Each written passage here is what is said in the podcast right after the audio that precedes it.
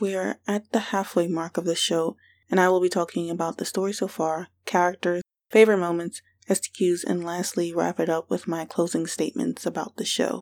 So let me introduce myself. Hello, my name is Avi Winters, the drama fiend, and I will be talking about the fifth and sixth episode of Luca, the beginning. Also, my podcast will be taken over by Korean dramas this month. There's just so many good K dramas on, so I am sorry to people who want a variety, but right now, it's the only thing I am loving. I will probably upload reviews of other shows on my YouTube channel. Follow me on Twitter for the links to the channel, which is Avioentis. Let's talk about the plot and story. The death of the professor hit Grudem hard because that was the only person she cared for and cared for her. It was like he was her father, and the fact that Isun killed him for information made Grudem want to kill Isun. So both Grudem and Geo has this in common because they both lost people they trusted and they basically they were a father figure to them. Geo with his co-worker in the first two episodes though. That's who I meant, who was a father figure to Geo. We learn a bit about the director and that he works at the NIS. So he's someone with power, but I wonder how he came into contact with the spiritual leader, is what he's calling her. I'd like to know a bit more of his background not a whole lot though, just his involvement in the deaths of Grudem's parents. And Dr. Ryu claimed that Geo is his son, which was implied seconds later by a doctor on the outside, saying that this is how he gets close to people. He did feed him truth with a bit of lies based on the flashbacks we saw, or at least this was Ryu's truth because he wasn't given a lot of information. However, the thing is, is that he was crying, so he is the actual father of Geo, um, which is what I was saying at the time before it was actually revealed.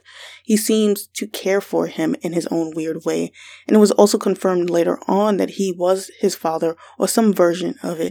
I wonder if he placed his failed kids in those jars in his office though, because that it's that's sick.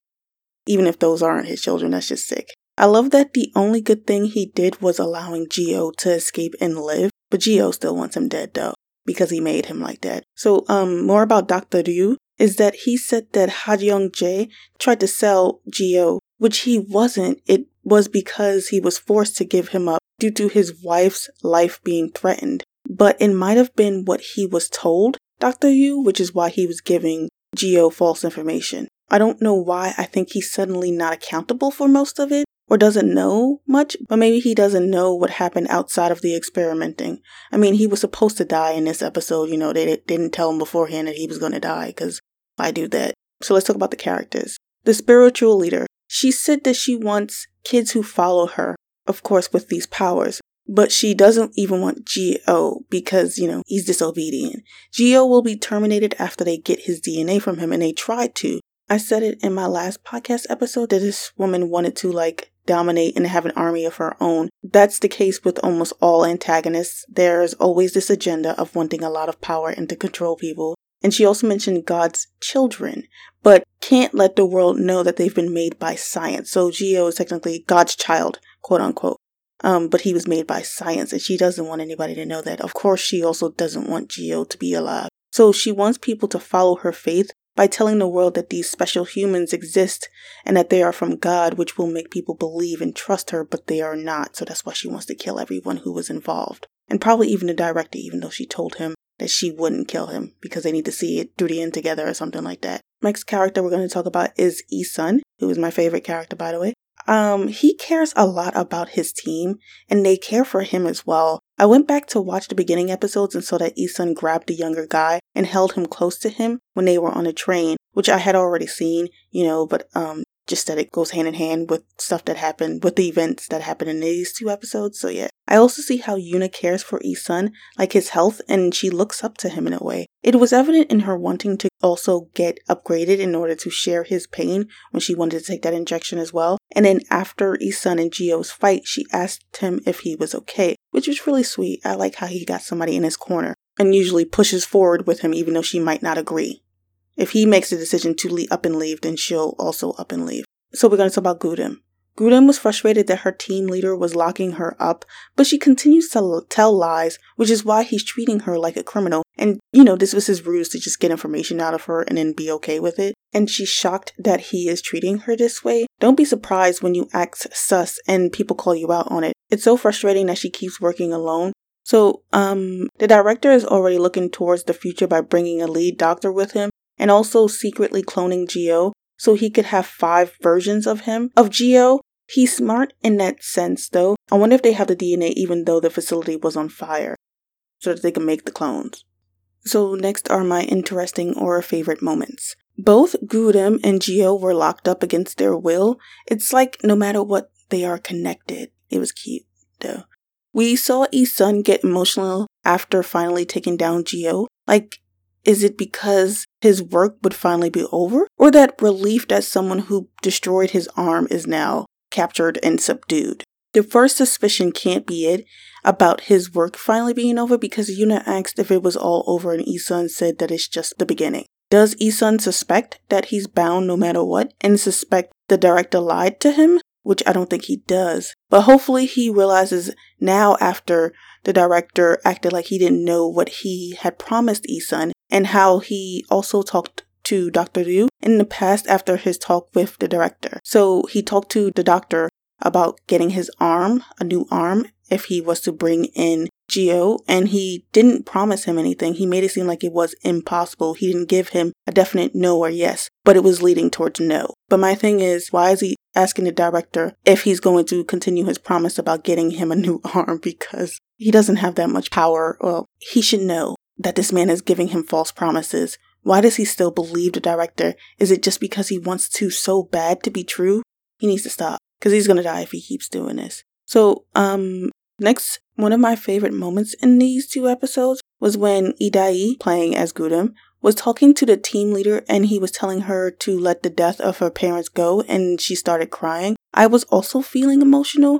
Idai does this so well, displaying these emotions that get me all choked up when I watch her. Gudem had a point though, that the statute of limitations is like saying how long a person can grieve for. However, I thought that the statute of limitations ended years ago in South Korea at least, but it might be wishful thinking. Last thing about my interesting or favorite moments, I love that the team leader allowed Gudem to work on her personal case without reporting or helping her because it wasn't like she was going to allow him to help her anyway. But he also has to look the other way. When she asked one of her teammates to help her, she ended up searching information on Dr. Liu anyway, although she asked him, but he could be doing research off camera because he isn't the main character. But I still love the fact that the team leader allowed her to do that now that he knows what's going on. Next are my STQs, which are speculations, theories, and or questions. So Geo making demands with Isun about where Geo will meet Isun, and then Isun actually listening was completely stupid. You kidnapped her. He should come to you or else. Why did he comply? Are they purposely making Isun stupid? Especially since they are told to do things quietly by the director. Why go to a populated shopping area? Makes no sense. Isun and Yuna were in the military. They should know about tactics and common sense, at least. I'm not rooting for our antagonists once again, but please make it make sense but they did redeem themselves at the expense of their third member, whose name I cannot remember, and they lured Geo into another trap in that facility. Gudem found a name that was sending money to the doctor when he was in prison, which is Kim Ji Suk. Is that our spiritual leader's name? And I knew she was the mom. It was obvious. She doesn't care about him other than him being an experiment, but Dr. Yu seems to care. Also, I knew the spiritual leader had to be someone's mom, either Gudem's or Geo, but most likely Geo's. I think the director killed Gudem's dad, at least, and maybe the mom too. He takes orders from the spiritual leader, so it's not all his fault. I am also starting to think that Gudem's mom is alive somewhere. She's probably being held against her will, or not. No one has paid much attention to Gudem anyway, so maybe not. They haven't reacted to Gudem's name, so that's why I don't think that her mom is like held against her will. So I'm 99% sure now her mom is not being held against her will, now that I think about it. So Dr. Yu and the spiritual leader experimented and impregnated the spiritual leader in order for her to succeed in her end goal. I don't think they were romantically involved though, so, you know, he just gave her his sperm. Next episode, I think we'll go through a few years. I say this because Geo is too strong right now, and Isun cannot go against him, and the spiritual leader, the doctor, and the director are not strong enough, so I think that Geo needs a challenge. We are in a halfway mark, so we need more, which is why I believe we'll go through a time jump. I also I think our antagonists will go underground, like disappear for a while until they can create the copies of Geo. or there might not be a time jump because the director does have the DNA in order to make clones of Geo. The questions that director Yu proposed is the existence of the human race justified? Can we even answer this question because we didn't ask to be here and we still are learning about humans even now? The next question is Are we going to be the last generation of the race? I don't think so. But he did say it's one answer but two questions, and I just answered two different answers, so it's probably wrong, at least from his perspective. And now my closing statements. Overall, I enjoyed these episodes. Things are ramping up a lot. It makes me wonder what will happen in the last six episodes. I think that when a protagonist is this strong, there needs to be a weak point of the protagonist. And I'm not talking about Grudem being his weak point but at least a side effect to his powers other than losing his memory, and more than him just needing to recharge. The species that we know that are in him also has weak points. All animals have weak points, and for Geo, it should be the same. But anyways, that is all for tonight. Please follow me on Twitter and WordPress or Tumblr at Aviawentis if you want to talk about any show. Thank you so much for listening wherever you are in this world. Until now, it's been Aviawentis. Tomorrow will be To My Star. Stay safe out there, everyone. Laters.